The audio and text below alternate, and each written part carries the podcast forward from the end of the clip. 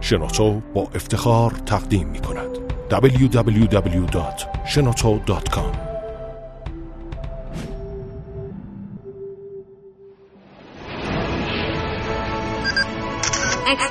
کاوشگر.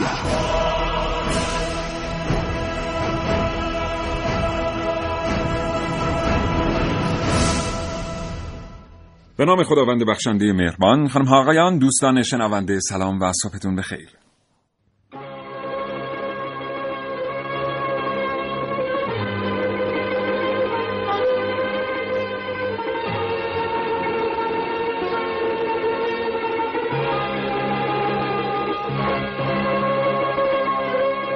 کاوشگر رو میشنوید. زنده از رادیو جوان.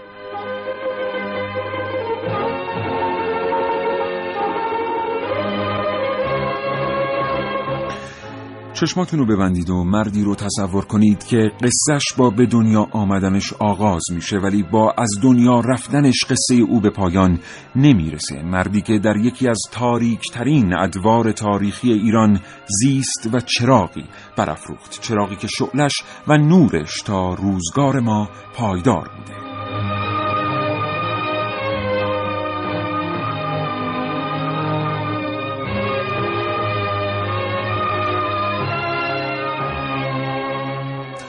و اگر زندگی روزمره فرصت مطالعه کردن رو از شما دوستان شنونده سلب کرده کاوشگر رو بشنوید. هرچند هیچ چیز در زندگی جای کتاب و کتاب خواندن رو نمی‌گیره. حتی یک برنامه بینظیر رادیویی.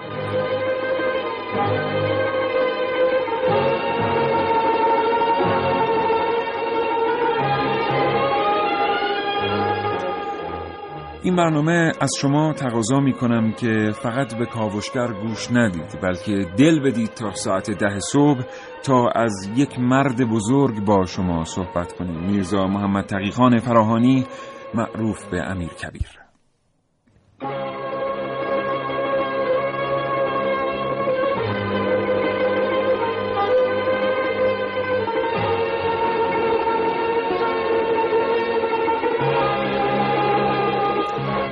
همچنین به 3881 پیامک بفرستید و اگر دلتون می‌خواد اظهار نظر کنید در مورد عملکرد گروه برنامه ساز اگر دوست دارید نظر بدید در مورد شیوه گزینش موضوع دو تا شماره تلفن 224000 و 225952 هم برای اظهار نظر آزاد در اختیار شما هست.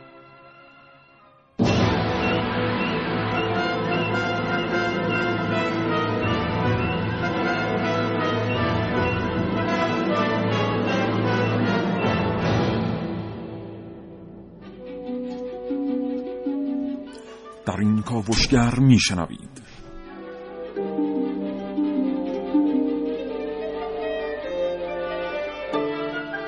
اگر می‌خواد راه های امیر کبیر بودن رو یاد بگیرید با پژوهش های من نازنین علیدادیانی همراه بشید.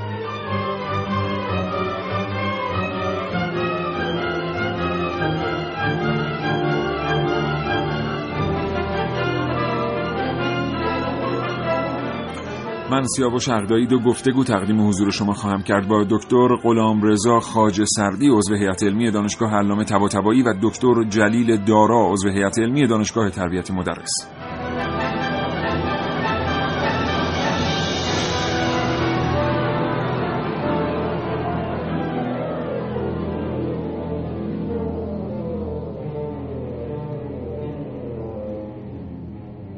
حمایت از تولیدات داخلی به رسم امیر کبیر. با من عارف موسوی همراه باشید در کاوشهای امروز.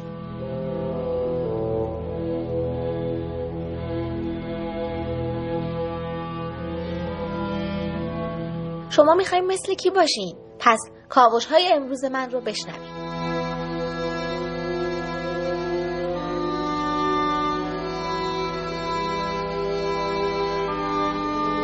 پیامک ارسال کنید برای ما به 3881 اگر علاقمند هستید در مورد این موضوع اظهار نظر کنید.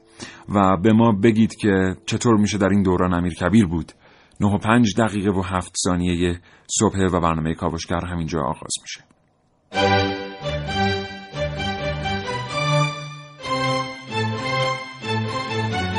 کاوشگر.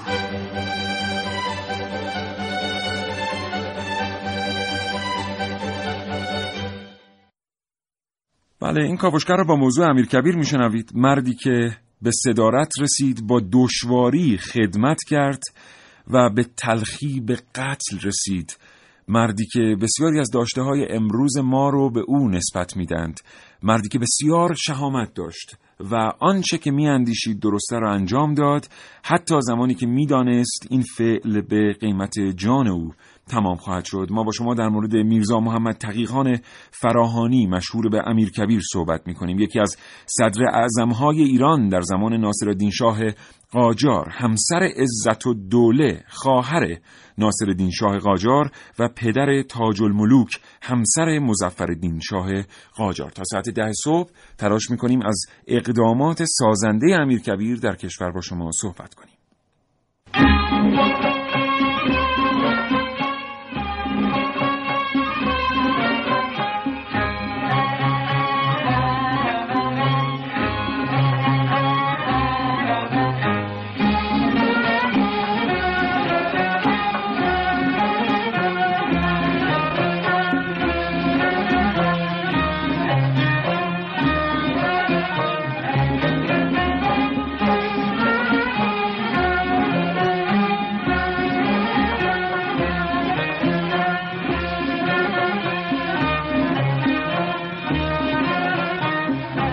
میرزا تقی فراهانی در سال 1186 در روستایی از توابع عراق متولد شد. پدر وی کربلای قربان نام داشت و آشپز قائم مقام فراهانی بود. مادر امیر نیز فاطمه نام داشت و عمری طولانی داشت و مرگ هر دو فرزندش محمد تقی و محمد حسن را دید. وی در خانه قائم مقام تربیت شد و در جوانی توانست سمت منشیگری قائم مقام را به دست آورد.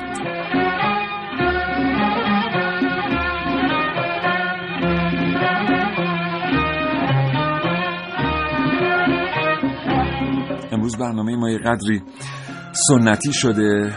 دیروز یه نگاهی انداختم به اسناد تصویری که از امیر کبیر باقی مانده. سلطان صاحب قران رو امروز صبح صحنه ازش دیدم. متاسفانه مجبور شدم به مرور صحنه قتل امیر کبیر در این فیلم انقدر تأثیر در من گذاشته که فکر می‌کنم دو سه روزی این حس رو از طریق میکروفون منتقل خواهم کرد. به شما دوستان شنونده اما شمایی که شنونده برنامه کاوشگر هستید و دلتون می‌خواد در مورد این شخصیت تأثیر گذار در تاریخ ایران بدونید برنامه کاوشگر امروز رو تا ساعت ده صبح از دست ندید.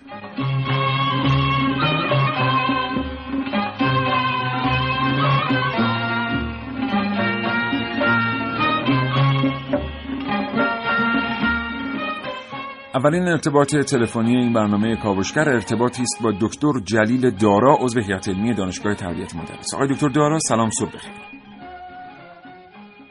آقای دکتر دارا خب ظاهرا ارتباط از دست رفته. اما خب اجازه بدید من در مورد امیر کبیر قدری صحبت کنم. قبل از اینکه آقای دکتر دارا برگردن پشت خط خیلی جالبه بدونید که اولین مأموریت سیاسی امیر کبیر این بود که به همراه هیئتی سفر کنه بره به روسیه برای چی؟ برای عذرخواهی یعنی گریبایدوف در ایران به قتل رسیده بود. امیر کبیر باید به همراه هیئتی به روسیه سفر می کرد به خدمت تزار می رسید و بابت درگذشت گریبایدوف و سهلنگاری دولت و حاکمین ایران در محافظت از جان این مستشار روس عذرخواهی می کرد از تزار. این معمولیت معمولیت به شیوه خاصی توسط امیر کبیر انجام میشه تا اونجا که پس از دیدار میرزا تقیخان با تزار به کلی تزار از عقوبتی که برای حاکمیت ایران در نظر گرفته است در دوره قاجار صرف نظر می‌کنه. خوشدرخشیدن میرزا تقیخان در این مأموریت که به سال 1244 انجام میشه و میرزا تقیخان 22 سال بیش نداره در اون سفر باعث میشه که مراحل رشد و ترقی رو به سرعت طی بکنه میرزا تقیخان یعنی برعکس آنچه که بسیاری از ما در مورد امیر کبیر میاندیشیم اولین تاثیرگذاری های میرزا تقیخان در سیاست خارجی ایران بوده است نه در سیاست داخلی. آقای دکتر جلیل دارا بازگشتن پشت خط. آقای دکتر سلام عرض می‌کنم وقت بخیر. سلام عرض می‌کنم خدمت شما همکاران عزیزتون و شنوندگان عزیز این برنامه. سپاسگزارم از اینکه این ارتباط رو پذیرفتید آقای دکتر دارا.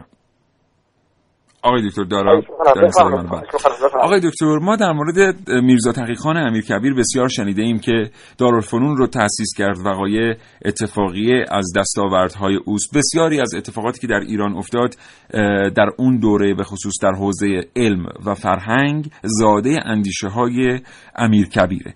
اما چطور امیر کبیر واقعا توانست تا این حد در دربار فاسد و ویژه قاجار نفوذ بکنه که بعد این ارتباط هم از دست رفت. ما به یک امیر کبیر دوران احتیاج داریم که بیاد و وضعیت ارتباطات سیار رو به شیوهی در کشور سامان بده که ارتباطات تلفنی ما حداقل اینجا در برنامه های زنده به این ترتیب از دست نره. خب بریم سراغ اطلاعاتی بیشتر در مورد امیر کبیر اگر که موافق هستید. اما یه بار دیگه عرض کنم که 3881 پیامک های شما رو دریافت می‌کنه.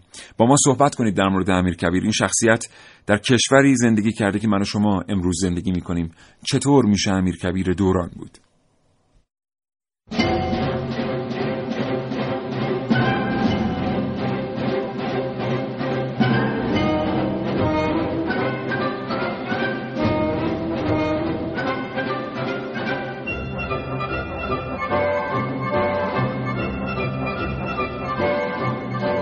ارتباط دوباره برقراره. آقای دکتر دارا بله بفرمایید. بله خب خوشحالم که مجددا ارتباط برقرار شد. من عذرخواهی می‌کنم در مسیر بودم. مجبور شدم که به حساب جامو عوض کنم. بفرمایید. خیلی سپاسگزارم آقای دکتر ما می‌دونیم که بسیاری از اقداماتی که امیر کبیر انجام داد نظیر تاسیس دارالفنون نظیر منتشر کردن وقایع اتفاقیه برخلاف میل بسیاری از کسانی بود که در دربار میزیستند. بله بله. و این اتفاقی که بعدا از طرف مهد اولیا افتاد ریشه بسیار طولانی داشت. چطور بله. شخصیتی مثل امیر کبیر انقدر در دربار قاجار قدرت پیدا می‌کنه که بتونه چند دهه در واقع چند دهه که نه چیزی قریب به فکر می‌کنم سه سال. بله، برخلاف سه سال و سه ماه بله سی و سه ماه. برخلاف سی و نه ماه. برخلاف جهت دربار قاجار حرکت کنه بله عرض شود که ببینید خب آقای امیر کبیر و عرض شود که یه سری از کسانی که مثل مشیر دوله. کسانی که در کنار امیر کبیر بودن اینها از جمله افرادی بودن که تربیت شده یک مکتبی بودن یک مدرسه ای بودن که در واقع اون بینش و آگاهی رو در واقع در اونجا کسب کرده بودن. خب حالا چطور میشه که به قول شما این درباری که آمیخته به انواع آلودگی های سیاسی عرض شود که درباری و روابط خارجی که ما در اون زمان رقابت روس و انگلیس رو داریم و یکی از مشکلاتی هم که برای امیر کبیر ایجاد شد در عزلش همین رقابت رو چطور می‌تونه چنین شخصی جایگاهی پیدا بکنه؟ ببینید خب طبیعی بود که عملکردها خیلی مهمه. یعنی خود ناصرالدین شاه هم که از همون زمان کودکی با اشخاصی مثل امیر کبیر بود در جاهای مختلفی عملکرد مناسب و مطلوب اینجور اشخاصی رو دیده بود. قاعدتا نمی‌تونه سرباز بزنه. یعنی یه کسی که یه شخصی یه پادشاهی ولو در یک نظام مطلقه ولو در یک نظامی که دموکراسی وجود نداشته باشه ولو در یک نظامی که قانون وجود نداشته باشه اگر بخواهد دوام و ماندگاری هم داشته باشد باید در حال یک عملکرد مطلوب و قابل قبول از خودش ارائه بده. امیر کبیر و قبل از اون ابوالقاسم میرزا ابوالقاسم فراهانی یا قائم مقام فراهانی اینها آزمایششون رو در مقاطع مختلف تاریخ در واقع پس داده بودن. به عبارتی عملکرد خوب و اون شیوه رفتاری امثال مثل امیر کبیر که در دوره صداقتشون بود این رو اجتناب ناپذیر کرده بود که به هر حال پادشاه و کسانی که در اطراف پادشاه بودن البته اونهایی که خیرخواه بودن این اقدامات رو به نوعی نمی‌تونستن نادیده بگیرن. و عرض کردم که قبل از اون هم که ناصر شاه در زمان پدرش محمد شاه ولی عهد بود این عمل کردها رو دیده بود.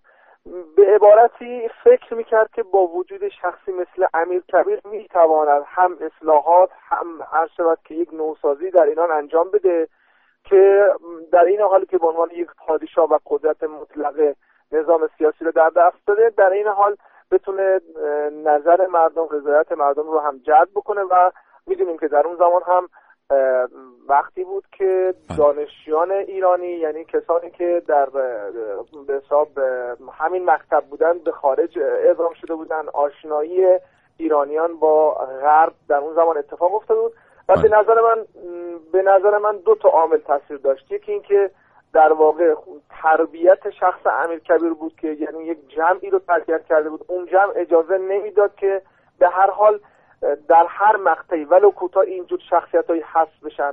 بله. دو عمل کرده مطلوب امثالی مثل امیر کبیر بود که به هر حال اجتناب ناپذیر بود که شاه هم این رو در واقع بپذیره و مورد توجه قرار بده. آقای دکتر چقدر از قائم مقام فراهانی تاثیر پذیرفته امیر کبیر؟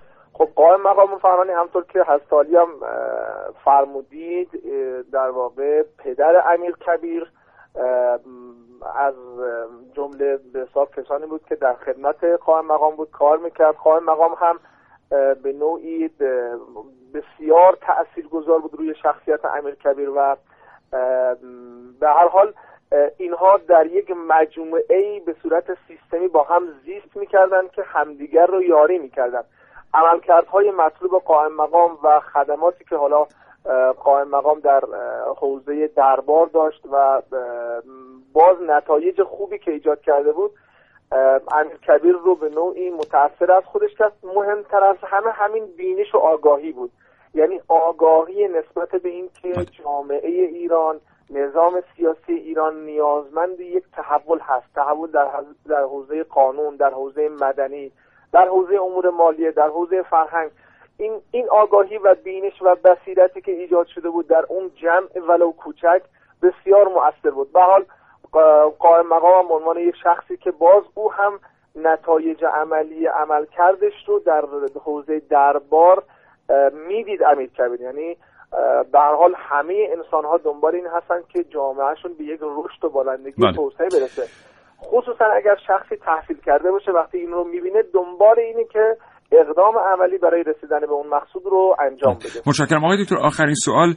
برخی معتقد هستند که ناصر شاه اه، هیچ دیدی از محیط پیرامون نداشت. کشورهای پیرامون رو نمی شناخت و اصلا تعریف صحیحی از سیاست خارجی نداشت. و آنچه که در اون دوران در حوزه سیاست خارجی اتفاق افتاد همه و همه تأثیر میرزا تقی خان بود. برخی دیگه میگن که نه ناصر شاه نسبتا به اوضاع منطقه آگاه بود. چقدر میشه به اون قول اول اعتقاد داشت؟ حضورتون عرض شود که ببینید شاید اونهایی که میگن اصلا آگاهی ناصرالدین شاه نسبت به اوضاع منطقه بسیار کم بود به حساب ناظر به قتل امیر کبیر هستش که حالا دعواهای بین روس و انگلستان و حالا اون در واقع توطئه‌ای که خود مهد اولیا ایجاد کرد. من نمیپذیرم که خیلی ناصرالدین شاه حالا با اون مطالعاتی که داشتم که واقعا بی اطلاع بود.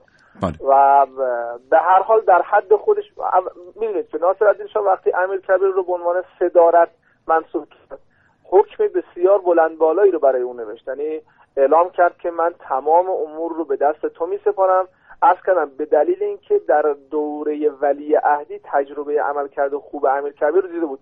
اما این طبیعی است که شخص امیر کبیر شخص اول آگاه نسبت به سیاست خارجه بود. یعنی اگر ما بخوایم ناصرالدین شاه رو هم بعضا تحلیل بیاریم که بگیم در واقع مطلع بود نسبت به اوضاع- سیاسی. اون زمان در درجه دوم بود. یعنی در حال امیر کبیر بود که امیر کبیر خودش هم عنوان به نقش وزیر خارجه رو بازی می‌کرد. او بود که به نوعی سفارتخانه ها رو راه انداخت چند تا کنسولگری رو انداخت. طبیعی است کسی که مستقیما در حوزه سیاست خارجه مرتبط باشه اطلاعات و آگاهی بالاتری داره.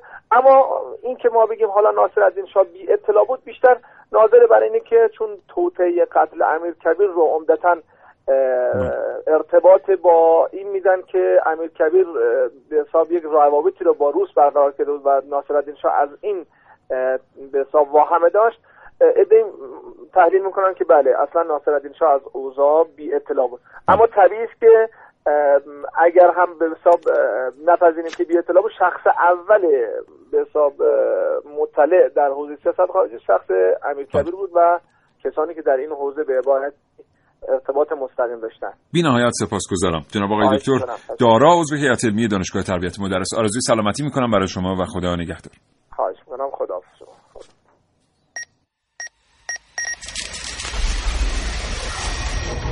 من یک کاوشگرم که کاوش هامو با شیوه های متفاوتی به شما ارائه میدم. ویدیو شبکه های اجتماعی خبر سینما. با من باشید در کاوشگر جوان. شلوغی بازار و کلی جنس مختلف و البته مقوله انتخاب. حتما انتخاب توی خرید برای شما هم خیلی مهمه.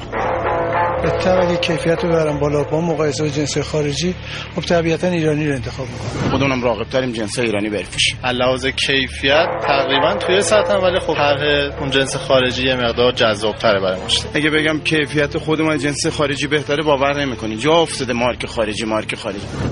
حالا بیشتر ما به این نتیجه رسیدیم که تولیدات داخلی قطعا ارزشمندن چون پشت این کالا تلاش هموطنان خودمون هم هست. کمپین ایرانی ایرانی به خر کارزار مجازی که تابلو ورود ممنوع رو برای مصرف کالاهای خارجی علم کرده تا در دنیای واقعی دست حمایت از تولید داخلی رو بگیره. حالا چیزی که مهمه اینه که خیلی هامون اتفاق نظر داریم برای رشد صنعت ملی و اقتصاد کشور. حمایت تک تک ما از تولیدات داخلی مهمه. و دوستانتون رو ترغیب کنید به خریدن محصول ایرانی. ولو اگر اون محصول یه آدامس باشه. خدا قوت. اما می‌دونستید اولین تلاش های جدی در زمینه رقابت با کالاهای خارجی و دفاع از صنعت ملی در کشور ما توسط امیر کبیر اتفاق افتاده؟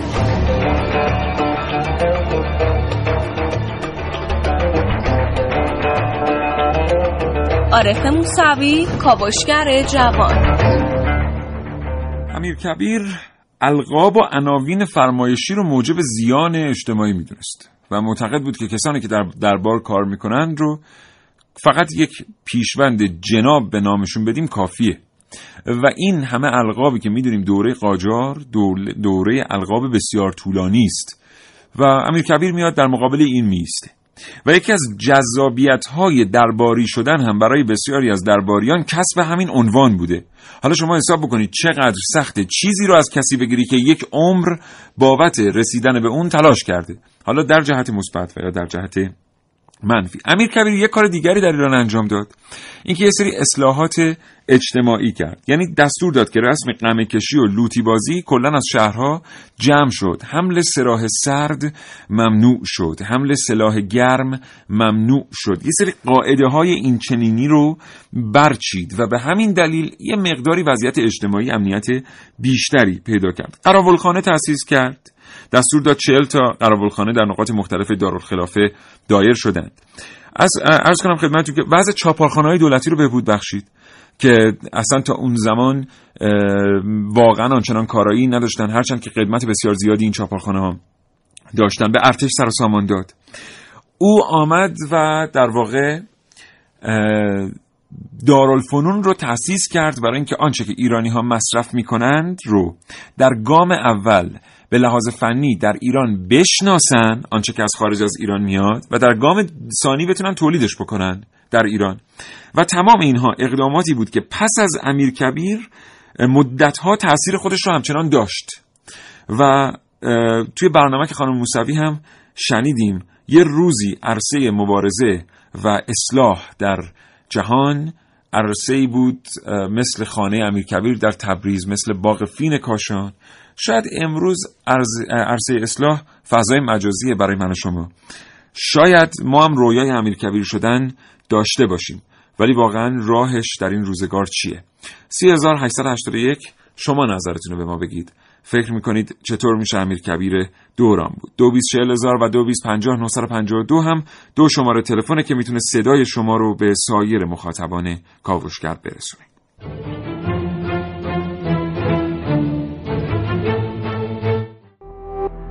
www.shenoto.com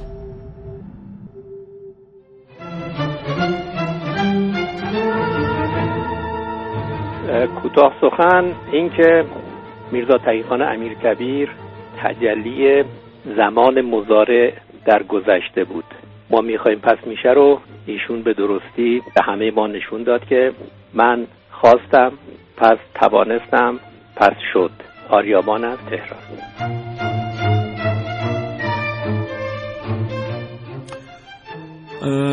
مهران از لارستان فارس گفته به نظر من لازم نیست امیر کبیر باشیم. ذره ای از تفکر امیر کبیر رو بهش اعتقاد داشته باشیم و به کار بگیریم. کار بزرگی انجام دادیم.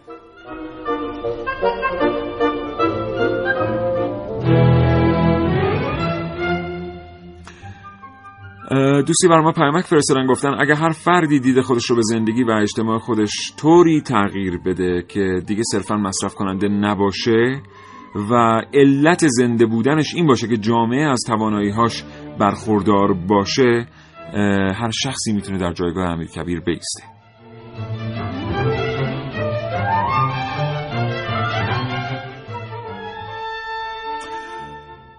اما یکی از سوالاتی که اینجا مطرح میشه اینه که واقعا چطور تونستن با تمام این اقدامات با تمام محبوبیتی که میرزا تقیخان در میان مردم داشت و با تمام تأثیرات مثبتی که بر جامعه گذاشته بود حکم قتل او رو از شاه بگیرن. البته شنیده ایم که این اتفاق پیرو توطئه‌ای جاری شد که مهد اولیا رقم زد. اما واقعیت اینه که ریشه این اتفاق در اقدامات خود امیر کبیر هست. یعنی اگر ما فکر می‌کنیم که اقدامات او و تاثیرات مثبت او باید جلوی کشته شدن اون رو می‌گرفت خیلی از مورخین معتقدن که به عکس یعنی دقیقا همین اقدامات بود که در نهایت باعث شد او از میان بره. همونطور که گفتم کارهایی که انجام داد امیر کبیر مثل در واقع از میان برداشتن القاب یه بخشی از داستان بود. یک بخش دیگر موضوع تاثیرگذاری او در سیاست خارجی بود. اون امیر کبیر در اون زمان کاملا کشف کرد که روابط بسیاری از کشورها و روابطی که روسیه و انگلستان در پی اون هستند هیچ یک به نفع ایران نیست. اما در این میان انتخاب کرد آنچه که بیشتر می‌تونست منافع کشورش رو تأمین بکنه. حالان که شاه با جناه دیگری قرارداد بسته بود و تفاهم کرده بود. بعد از این اتفاق امیرکبیر آگاه شد از رایزنی پیشین شاه. ولی با این که می‌دونست ایستادن بر سر راه شاه در سیاست خارجی معنیش فقط تبعید نیست از حرف خودش بر نگشت. فکر می‌کنم این بزرگترین چیزیه که ما می‌تونیم از میرزا تقیخان یاد بگیریم.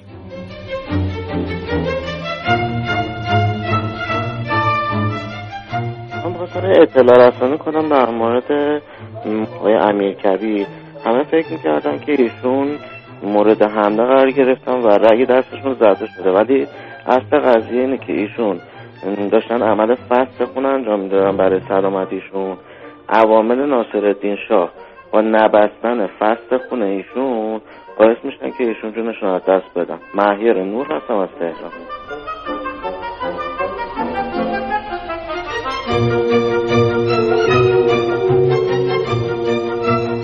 همچنان برای ما پیامک بفرستید. 3881 پیامک های شما رو دریافت می‌کنه در فرصت بعدی که در اختیار من قرار می‌گیره در مورد وقایع پس از قتل امیر کبیر با شما صحبت خواهم کرد. ظاهرا توی شناسنامهش متولد هفته خرداد چهل و هفته. ولی خودش کشف کرد که بین یازده تا آره تا 26 آبان ماه 46 به دنیا اومد. گفتش که من توی زندگیم اراده بسیار قوی دارم و توی زندگیم هر چیزی رو که خواستم به دست آوردم. مغزهای متفکر هر کدومشون به یه طریقی در جامعه ظاهر میشن و تاثیر می‌ذارن. یکی با عمل یکی با قلم. بفرمایید که توی افغانستان به چه کاری مشغول هستید؟ بسم الله الرحمن الرحیم. بنده محمود سارمی هستم خبرنگار خبرگزاری جمهوری اسلامی.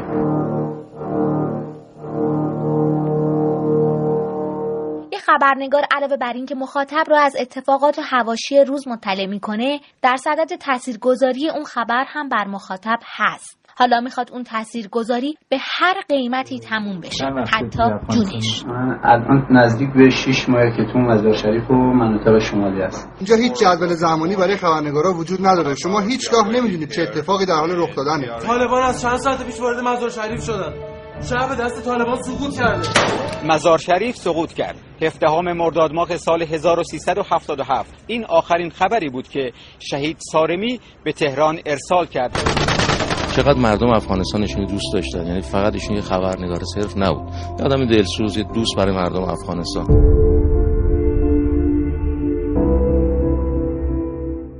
فکر می‌کنم هر کس که تلاش می‌کنه تا کاری رو که بهش واگذار کردن رو با جون و دل انجام بده و از جونش مایه بذاره یه امیر کبیره مثل این خبرنگار. هر کدوم از ما اگه سعی کنیم کاری رو که بهمون سپردن رو درست انجام بدیم یه امیر کبیر کوچیک هستیم به اندازه خودمون. اینجوری یه کشور ساخته میشه. همینطور که امیر کبیر می‌خواسته.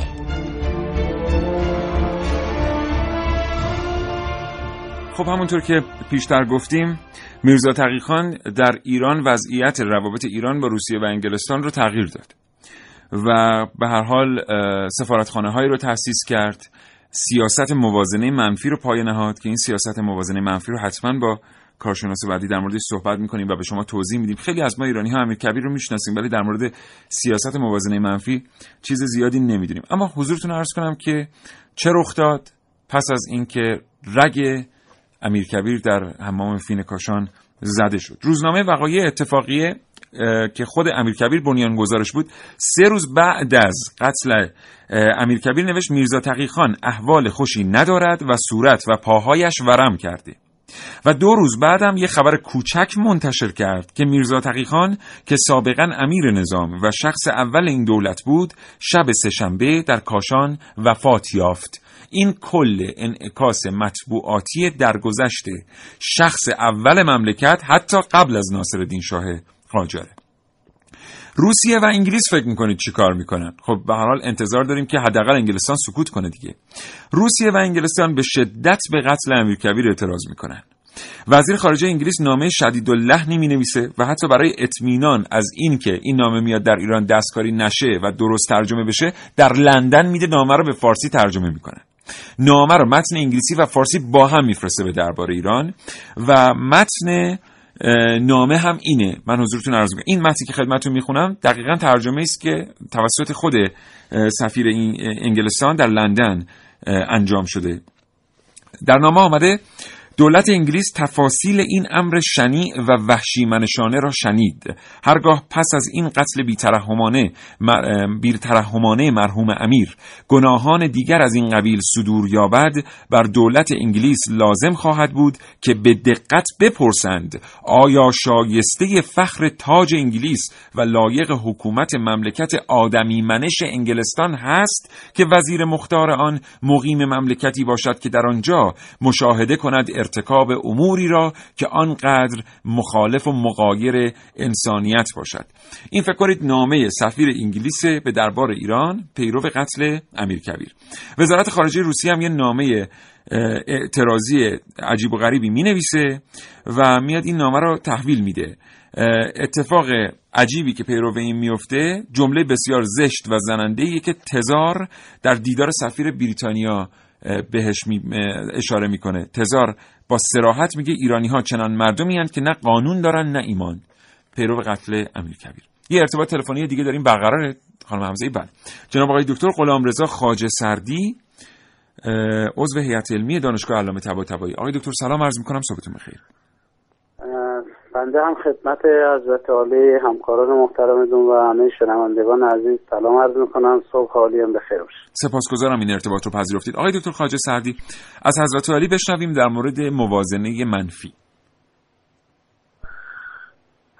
ارزم به خدمتون که این موازنه منفی که یکی از به حال در اون مایه های سیاست خارجی ایران هست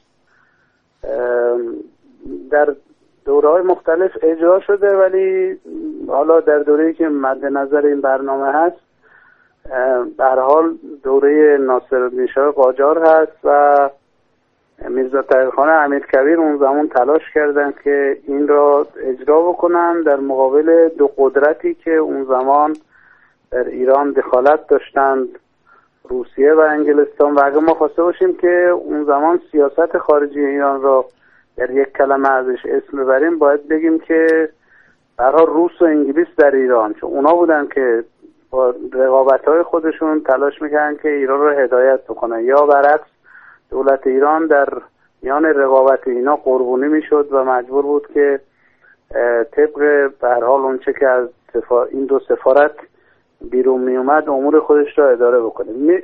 در دوره امیر ایشان برای این بنیان را گذاشت که با امتیاز ندادن به این دوتا قدرت یعنی روس ها و انگلیس ها سیاست خارجی ایران را اداره بکنه و بعد بتونه از این راه سیاست و حکومت را در داخل کشور تقویت بکنه و پیش ببره و به اهداف ملی دست پیدا بکنه.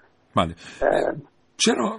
اصخایی می‌کنم. آقای دکتر چرا تأسیس سفارتخانه در ایران تا این حد مهم بود؟ این صدا متوجه نشدم چرا تأسیس سفارتخانه در ایران تا این حد اهمیت داشت؟ سفارتخانه خارجی میفرمایید؟ بله, بله.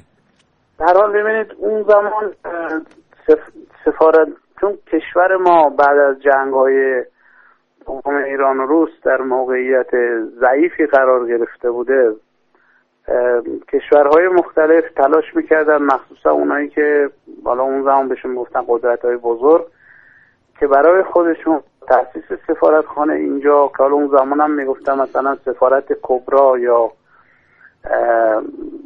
چی که میفرستادن اینجا نماینده دولت خودشون بوده اهمیتش به این بوده که اونا از این راه می‌تونستن در بر حکمرانان کشور ایران مسلط بشن و منافع خودشون رو تعمین بکنن. و به این لحاظ خیلی اهمیت داشته که اونا نمایندگان دائمی داشته باشن و بتونن منافعشون رو تعمین بکنن.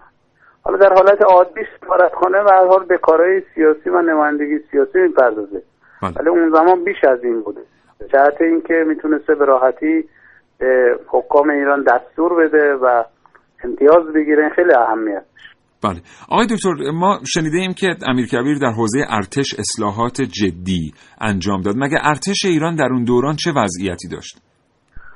والا ببینید حالا این اصلاحات نیروهای نظامی ارتش خب از دوره فتح شاه قاجار شروع میشه ولی عملا کار خاصی تو این زمینه انجام نشده بوده و چیزی که وجود داشته حالا ما خواسته باشیم مثال بزنیم مثل کاری که عربستان در ارتباط با ارتش همین چندین سال گذشته انجام داده بوده اونم خارجی هایی که اینجا بودن اجازه ندن که ارتش قوی و مستقلی در ایران ایجاد بشه و بتونه با از امکانات روز استفاده بکنه برای پیشبرد اهداف خودش. اون کاری که امیر کبیر در ایران شروع کرده انجام بده اینکه به هر حال بیاد یک نیروی نظامی مستقلی تاسیس بکنه و در صدر همه اینا شاه را درگیری این مسئله بکنه در وقایع تاریخی اون زمان هست که یا کارهایی که امیر کبیر انجام می‌داده یکی از چیزش که شاه را درگیر میده شاه را میبرده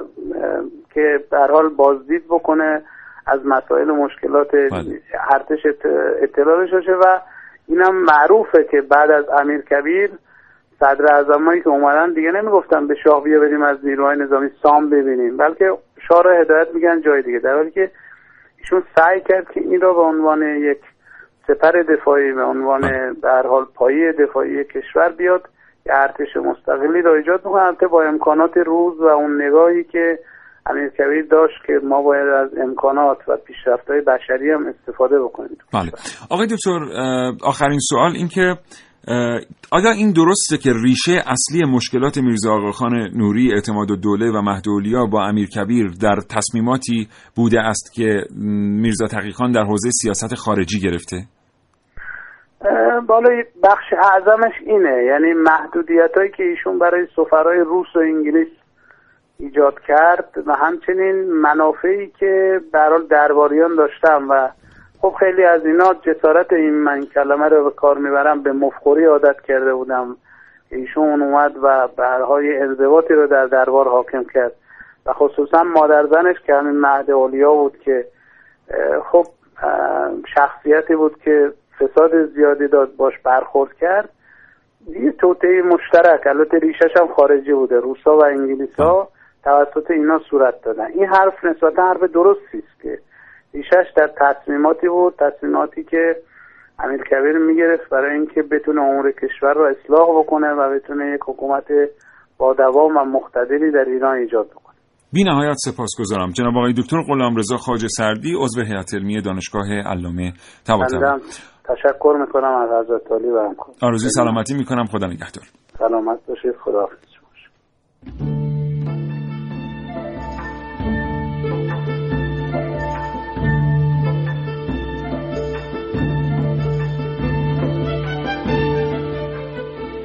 از این لحظه تا زمان پخش صدای زنگ فرصت دارید حدس بزنید که این صدا صدای چیست. رمیده از آتش سرخافتاب کمیر غریب و خسته رسیدم به قتلگاه امیر.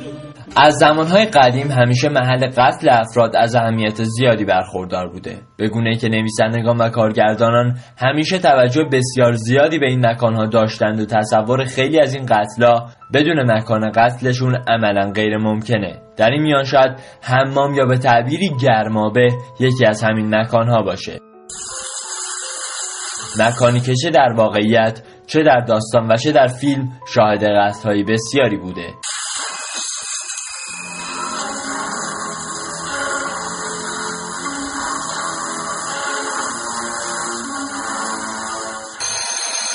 صدایی که در ابتدای کاوش های من شنیدید بخش های از تصدیف امیر کبیر با صدای شهرام ناظری و شعر فریدون مشیری بود. امیر کبیر در طی تمام این سالهای بعد از مرگش همیشه شخصیتی الهام بخش برای آثار هنری بوده. سالها قبل تئاتری با موضوع امیر کبیر به روی صحنه رفت که تماما در دکور حمام اجرا می‌شد و وقایع داستان زندگی امیر کبیر را از دید جامدار حمام فین روایت می‌کرد. رابطه امیر کبیر با قاجار مثل سرنوشت کرمی است که وارد سیب می شود یا باید خودش سالم بماند یا آن سیب سالم بماند و نمی‌توانند هر دو سالم بمانند.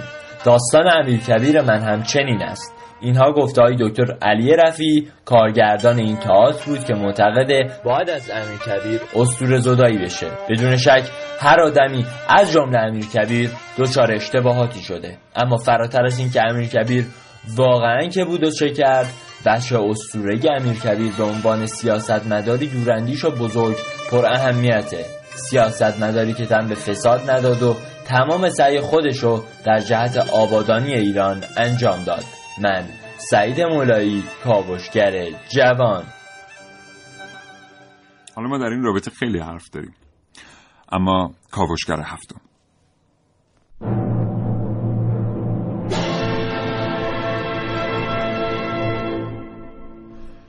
چو او دوباره بیاید کسی؟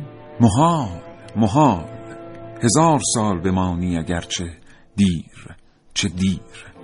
کی بود این امیر کبیر که در مدت صدارت سه سالش کارهایی رو انجام داد که تا سالها بعد از خودش هنوز آثار مثبت اونها پاورجاست و هنوز تا اسمش برده میشه همه ازش به خوبی یاد می‌کنن. شخصیتی که چندین فیلم سینمایی و سریال تلویزیونی در مورد زندگی و فعالیتهاش ساخته شد. مثلا فیلم هایی مثل سلطان صاحب قران سالهای مشروطه امیر کبیر و ناصرالدین شاه اکتور سینما. در سکانسی از یکی از این فیلم ها گردن میرزا ابراهیم خان عکاسباشی رو گذاشتن زیر گیوتین که در آخرین لحظه امیر کبیر سوار بر کالسکه از راه می‌رسه و عکاسباشی رو نجات میده و اون دیالوگ معروف رو میگه. اگر نیت یک ساله دارید برنج بکارید. اگر نیت ده ساله دارید درخت قرض کنید. اگر نیت صد ساله دارید آدم تربیت کنید. سینماتوگراف آدم تربیت می‌کنه.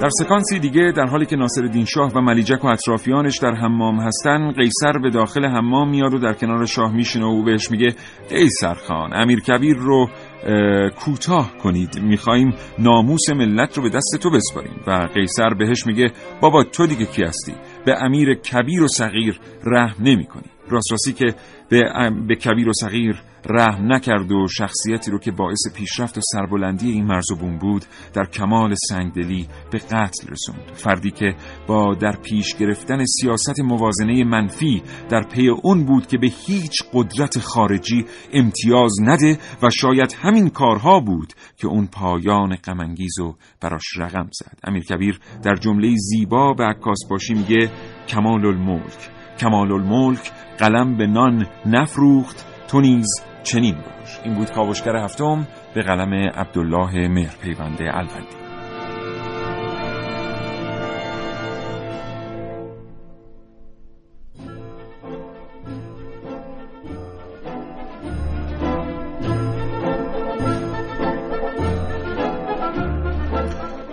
اما شاید بد نباشه که امروز بنشینیم و خیال کنیم. خیال کنیم که امیر کبیر که دیگر نیست. در این روزگار چه میشه کرد و با فکر امیر کبیری دنیا رو به کدام سمت میشه برد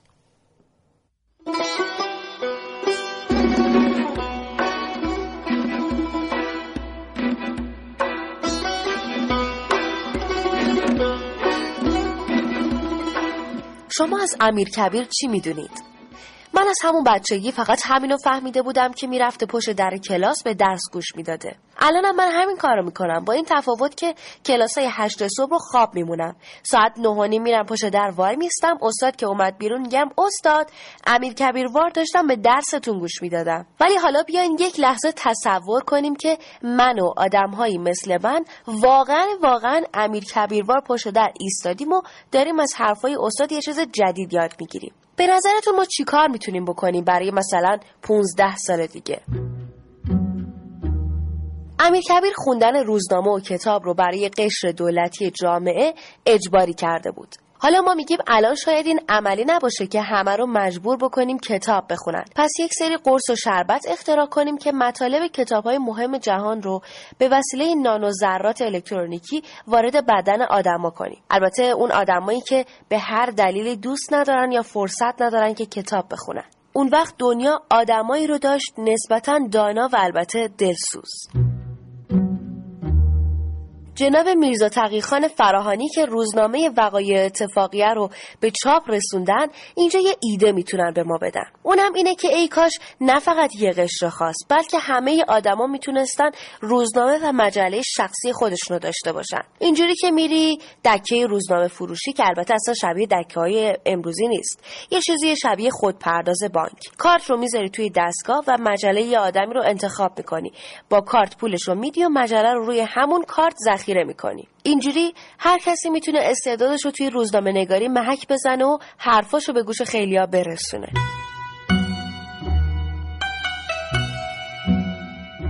گذشته از همه اینا هوش مصنوعی می‌تونه آینده خطرناکی نداشته باشه. اگه الگوی ساختن ذهن مصنوعی برای ربات ها از هان مردان بزرگ خیرخواه و مصلحی مثل امیر کبیر بود. اینا خیالات نیست. برنامه ریزی بلند مدته. خیال پردازی های یک کاوشگر از نازنین علی دادیانی رو شنیدید. دوستان خوبم یه مسئله ای رو نگه داشته بودم یک جای مناسب در این برنامه بهش اشاره بکنم افتاد به پایان.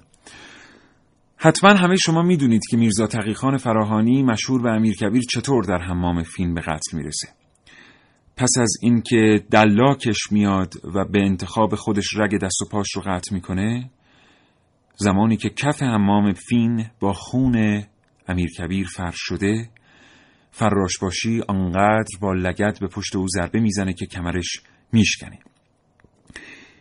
بسیار تلخ به قتل می‌رسه میرزا تقیخان زمانی که حتی فرصت دیدار با همسرش به او داده نمیشه. حالا اینا رو همه رو تصور کنید. یکی دو هفته قبل توی یکی از این تلویزیون های فارسی زبان ماهواره‌ای یک برنامه بسیار بسیار تأثیرگذاری اختصاص داده شده بود به این که ناصر الدین شاه قاجار را چرا میگید آدم بدی بوده؟ یا چرا میگید چنین و چنان کرده است؟ ناصر الدین شاه قاجار به عکس بسیار مطلع بوده نسبت به امور دوران و نسبت به انتخاب آدمها بسیار مطلع بوده و اگر چنین اتفاقاتی برای اطرافیان او افتاده است اینا به خاطر این بوده که بین دو انتخاب بد و بدتر ایشون بد رو انتخاب کرده. و بعد این موضوع تعمیم داده می‌شد به قاجاریه. داستان امیرکبیر و امیرکبیرها رو بخونیم علل خصوص در اون ادوار تاریک در دوران قاجار و فکر بکنیم که آیا گفتن این حرف به ایرانی ها که بخشی از خاک خودشون رو در این دوره تاریک از دست دادن گفتن این حرف که قاجاری اونقدر هم که فکر می‌کنید بد نبوده تحمیق مخاطب هست یا نیست؟ قضاوت با شما.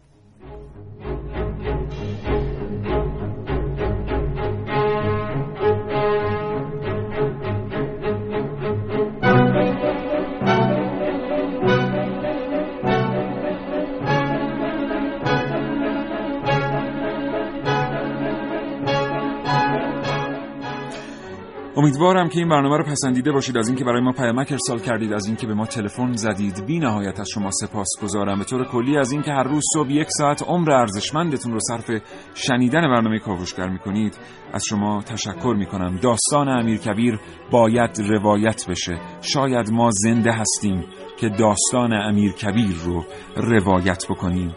تا تاریخ قابل تحریف نباشه. تا فردا نه صبح شاد و تندرست باشید و خدا نگهدار.